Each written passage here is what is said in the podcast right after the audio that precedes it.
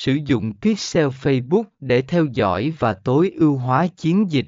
Phần 30 tương tác với trang web của bạn sau khi họ nhấp vào quảng cáo.